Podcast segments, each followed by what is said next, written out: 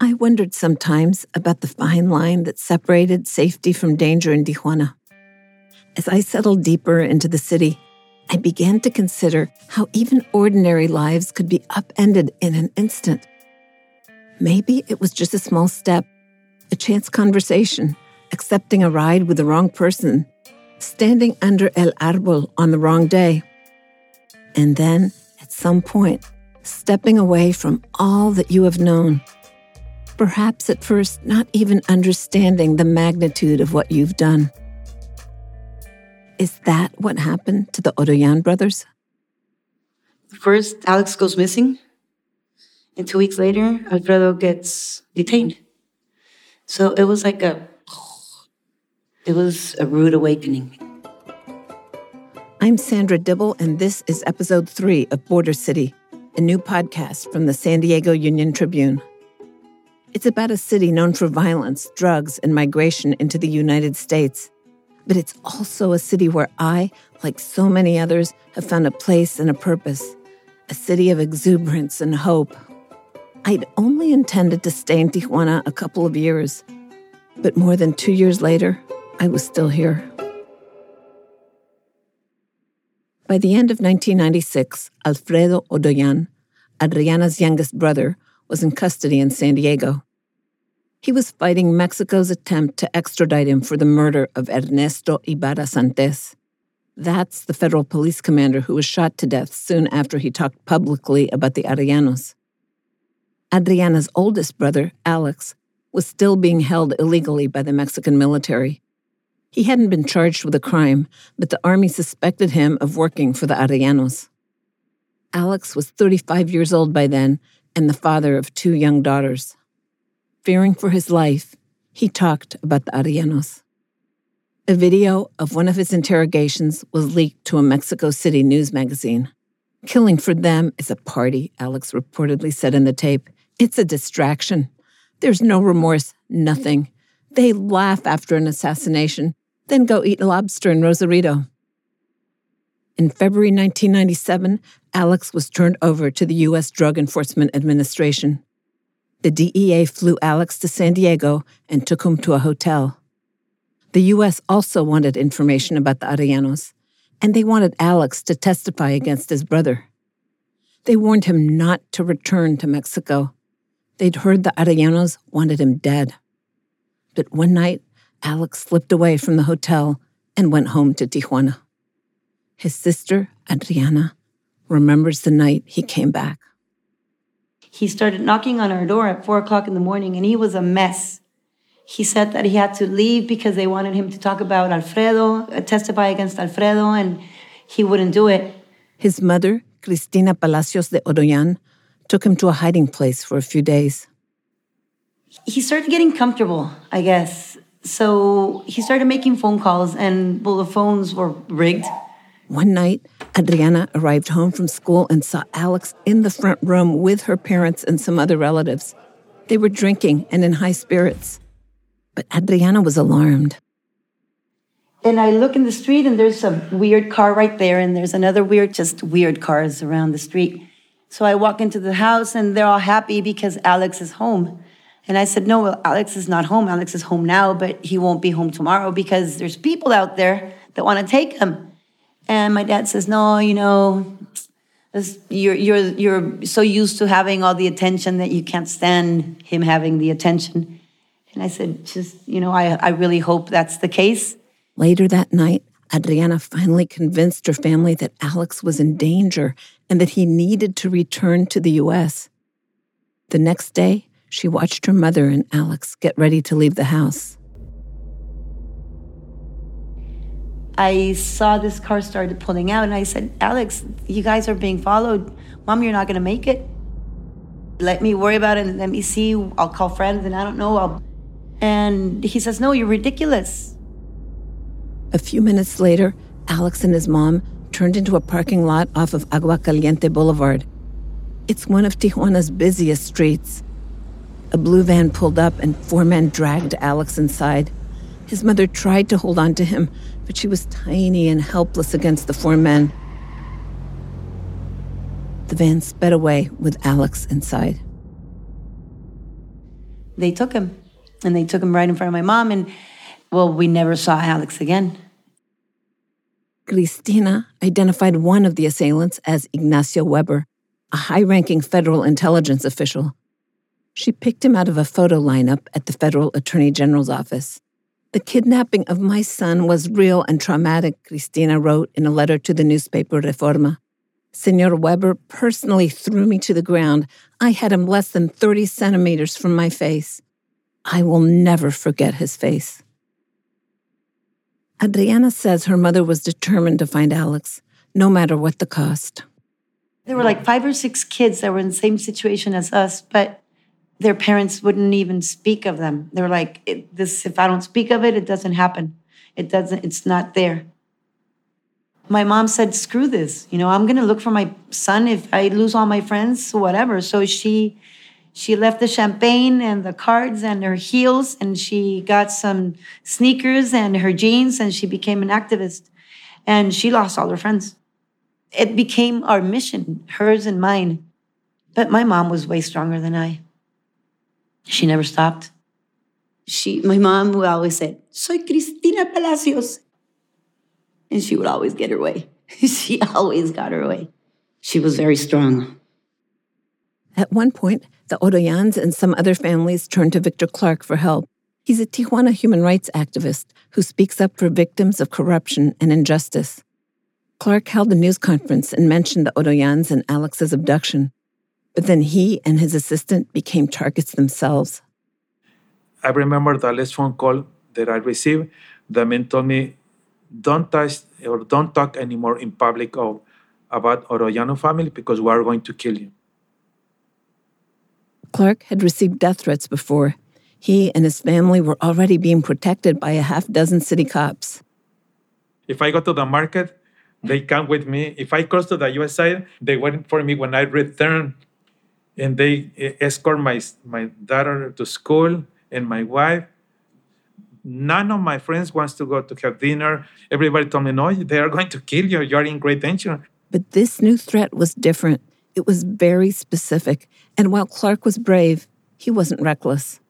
So I had to tell Ms. Hodoyan and the rest of the family that we cannot support them anymore because we are under a lot of pressure because we were receiving death threats. The story of the Hodoyans made headlines on both sides of the border. It reinforced the idea that Tijuana was a dangerous place. But I lived just uphill from the Hodoyans, and I wasn't changing my daily habits.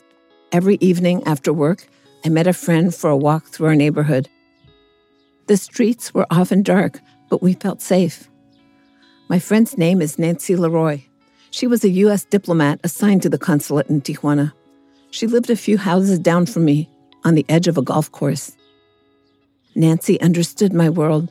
She'd lived in several countries. She even owned a house in the same Washington, D.C. neighborhood where I grew up.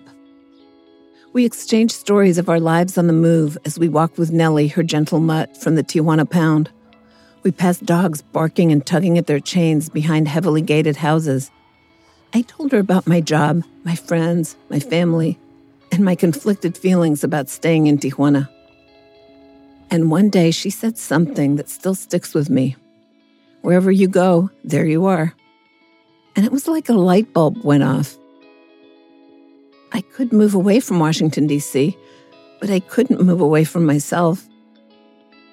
In the end, wasn't it simply my own limitations I was running from?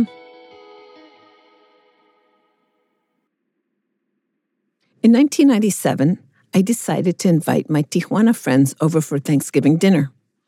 It's an American holiday, but people on the border often celebrate it too. I hadn't even put the turkey in the oven when my reporter friend, Dora Elena Cortés, called with news that upended our plans. Tonight, a veteran journalist is fighting for his life. The journalist was gunned down yesterday morning in an upscale Tijuana neighborhood. Jesus Blancornelas was shot at 9:30 that morning, just a couple of miles from my apartment. He was ambushed on his way to work. The journalist's reputation for exposing corruption may have been the motive for the shooting. Blancornelas was something of a legend in Tijuana and throughout Mexico. He'd founded the weekly newspaper Zeta in 1980. It was the first publication that dared to name the leaders of the Arellano cartel. Adela Navarro was a young staff member at Zeta. She got to the scene of the shooting just as paramedics were pulling her boss from his red Ford Explorer. Blancornelas doliéndose. Blancornelas wasn't shouting, but he was crying out in pain. He was conscious and was telling us he was in pain from his wounds. It was a miracle that he could call out that he was even alive. It would have been worse for us if he hadn't been wearing a black sweater. Because of the black sweater, we couldn't see the blood. I'd met Blancornelas a few times and we were cordial but not close. He was an intense man in his 50s with a salt and pepper beard and wire framed glasses. His weekly column in Zeta was a must read for anyone trying to make sense of what was going on in Tijuana's underworld. No era el tema de Blancornelas. It wasn't Blancornelas' goal to be a journalist who investigated drug traffickers. However, he became a national reference point. In the coverage of drug trafficking, there is a before and after Jesus Blancornelas. He was the one who named them. He said, This is the Arellano cartel, and this is how it's structured, and they work with these police officers, and they're committing acts of corruption. Blancornelas' audacity exposed Zeta's small staff to an enemy so powerful that even they didn't foresee the consequences. O sea, He received threats by email, by phone, but they weren't delivered face to face nor from any one specific person who signed them or took responsibility. Nothing that he considered serious. The state had assigned two agents to guard him, but Zeta's staff didn't trust them. They persuaded Blancornelas to also hire a private bodyguard. Two weeks before the attack, the state agents stopped showing up. But they tipped off his bodyguard to be careful, that something was going to happen to Blancornelas. And then something did. The bodyguard, Luis Valero Elizalde, was driving the SUV that Thanksgiving day. He was shot to death as he used his own body to shield his boss. One of the assassins died too, killed by a ricochet bullet fired by one of his own men. The scene is really shocking to see the assassin dead, still holding his weapon. The other weapon was tucked behind him into the waist of his pants, and it was the one he was supposedly going to use to finish him off. One of the Zeta editors was so distraught that he charged at the assassin's corpse. He wanted to strike the body of the killer. Some police officers had to come and hold him back. policías municipales para detenerlo. The dead gunman was a high ranking hitman for the Arellano cartel. He'd grown up in San Diego. By the time I got to the scene, the bodies were gone. All I saw was yellow police tape. So I drove to a nearby hospital and joined a crowd of journalists waiting for word of Blancornelas' condition.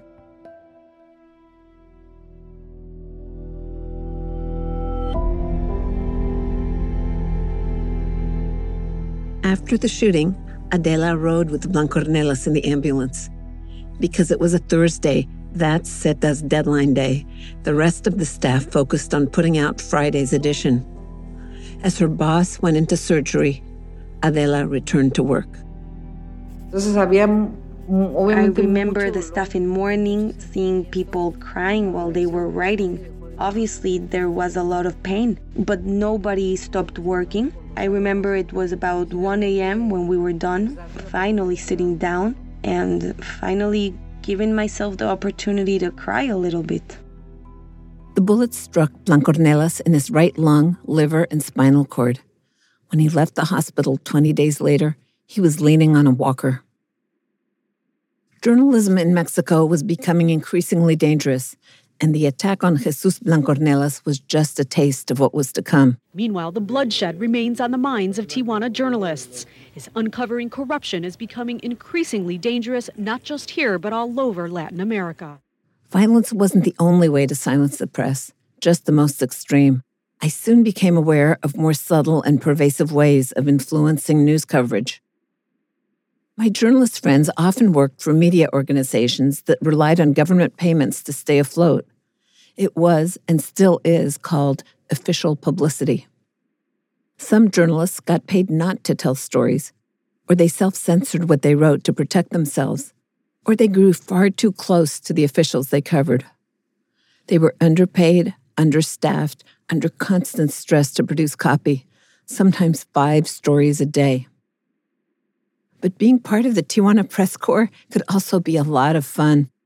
Journalists were my constant companions. I'd run into them at City Hall, at crime scenes, over coffee at Big Boy's restaurant. We squeezed together into the tiny sound booth at Radio Enciso for Dora Elena's daily radio program. Enciso 1310, la fuerza de la radio. Some even invited me to their homes for barbecues or carne asadas. If a government official was reluctant to talk, we became a human barricade.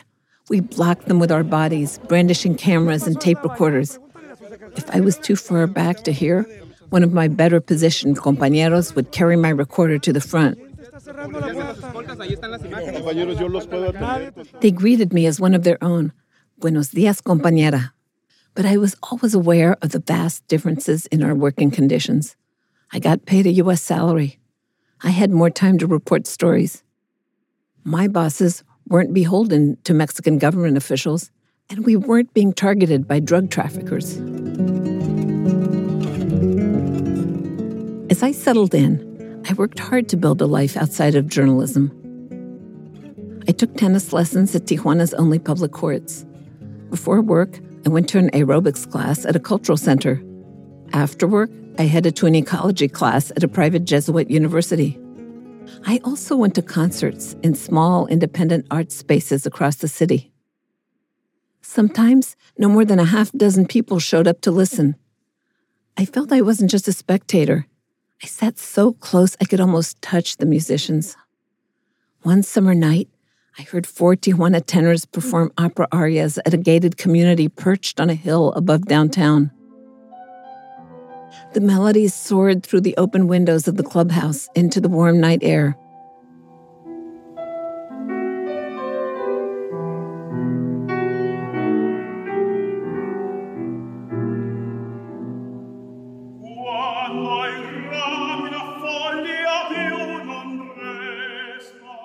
It was a fundraiser for Armando Pesqueira. He was one of the first musicians I met when I came here. He was 30 years old and had a master's degree in music performance from San Diego State University. Now he was headed to the San Francisco Conservatory to study conducting. Armando was part of a generation of ambitious Tijuanenses. They were paving their own paths, paths that routinely zigzagged into the United States. It was on a trip to a San Diego grocery store with his mother that Armando got his first classical album. He was very young, six or seven years old. They used to sell a classical music series, like each week a new LP uh, with a, a, different composer used to come, uh, and you can buy it. In those days, Armando says crossing the border felt like driving across town. He saw San Diego and Tijuana as a single community. I feel I'm not just a Tijuana citizen. I'm just I'm a binational citizen of San Diego, Tijuana, and just the whole area. Of course, there's a border, and of course, you have to, you know, cross a line. But I never felt growing up. Growing up, there there was a a psychological barrier between my own personal psyche, or how do you say it? The way I, the way I see myself has always been somebody from Tijuana and San Diego. Today, Armando leads the Baja California Orchestra.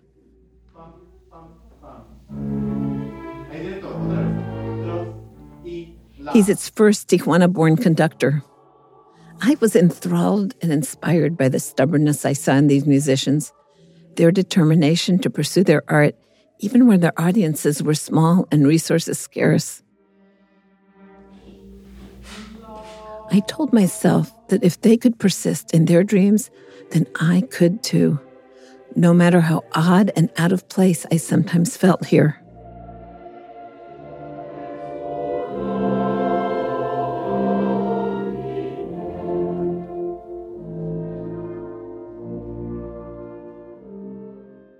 Growing up, I never liked my own birthday parties, but do you want to change that.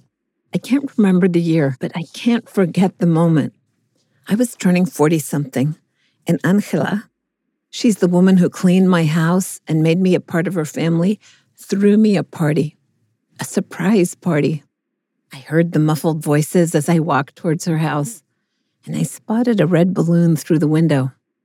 When I stepped inside, everyone was smiling. Feliz cumpleaños, they shouted.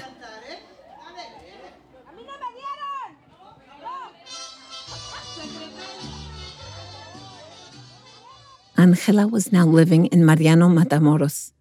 It was an eastern Tijuana shanty town with higher aspirations than her old neighborhood. The cement floor was swept. The toys were put away. The pozole bubbled in a giant pot. On the table, there was a large white cake with my name spelled out. There was nothing Angela loved more than a celebration. Every party at her house was a royal event, no matter who turned up. Angelita graduated from junior high school, and suddenly the house was filled with teenage girls in knee socks and plaid skirts. My namesake, little Sandrita, turned one and sat propped up on a couch while her cousins played in every corner of the house. When Angela turned 43, the celebration overflowed into the unpaved street. Everyone took whacks at the homemade piñata made of eggshells until the candy came flying out. Parties here seemed like acts of defiance, born of a determination to celebrate what's at hand rather than mourn what's missing. They reflected a faith that life, for all the heartache, is worth the fight.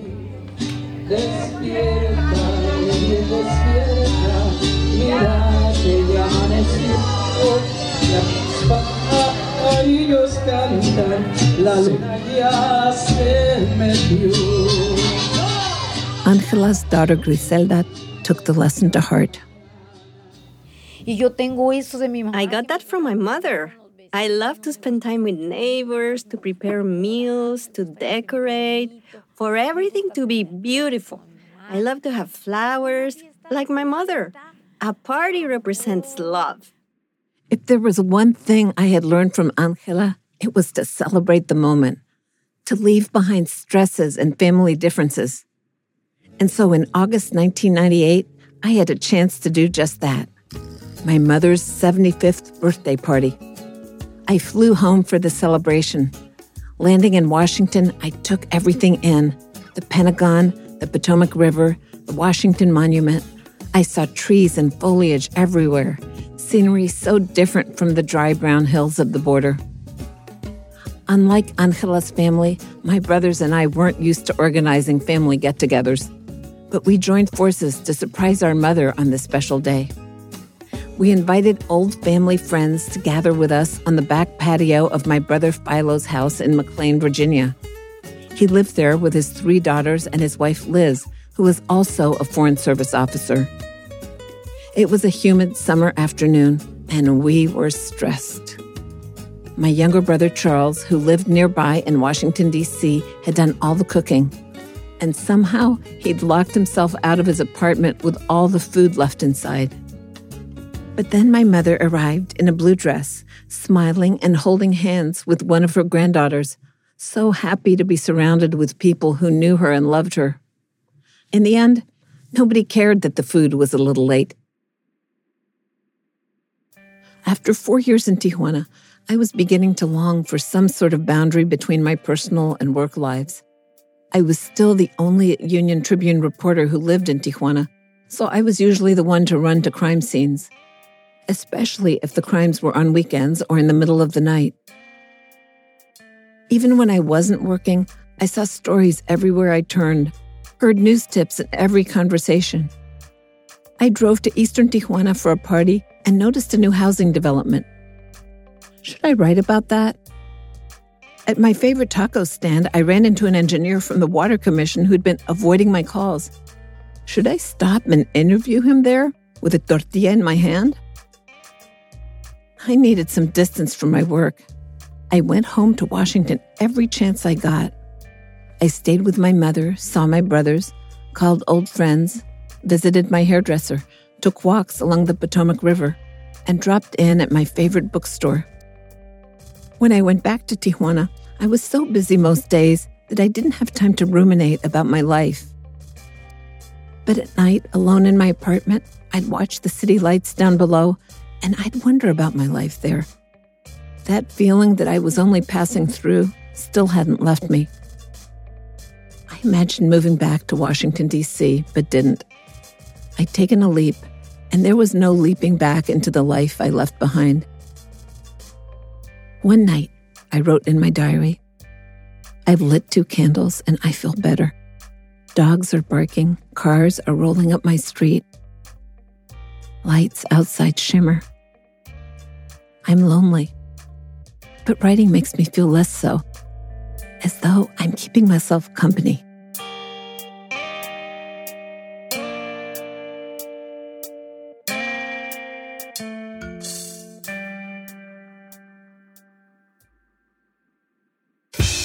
Next episode, my bike ride with Paco across the border is interrupted. Tijuana's chief of police made his last visit to headquarters in a casket.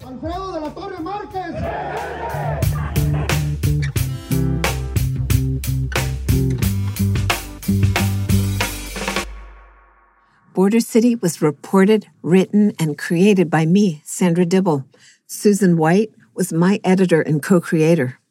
Our associate producers were Elise Anush Manukian and Hafsa Fatima. Kurt Conan and AMFM Music provided original music and sound design, and Joanne Farian and Garage Media provided production support. Our theme song, Tierra Mestiza, was composed by Gerardo Tamez and performed by Mexico City based Los Folkloristas. Armando Pesqueira and singer Jose Luis Ordóñez performed Vorrei Morire by Francesco Paolo Tosti.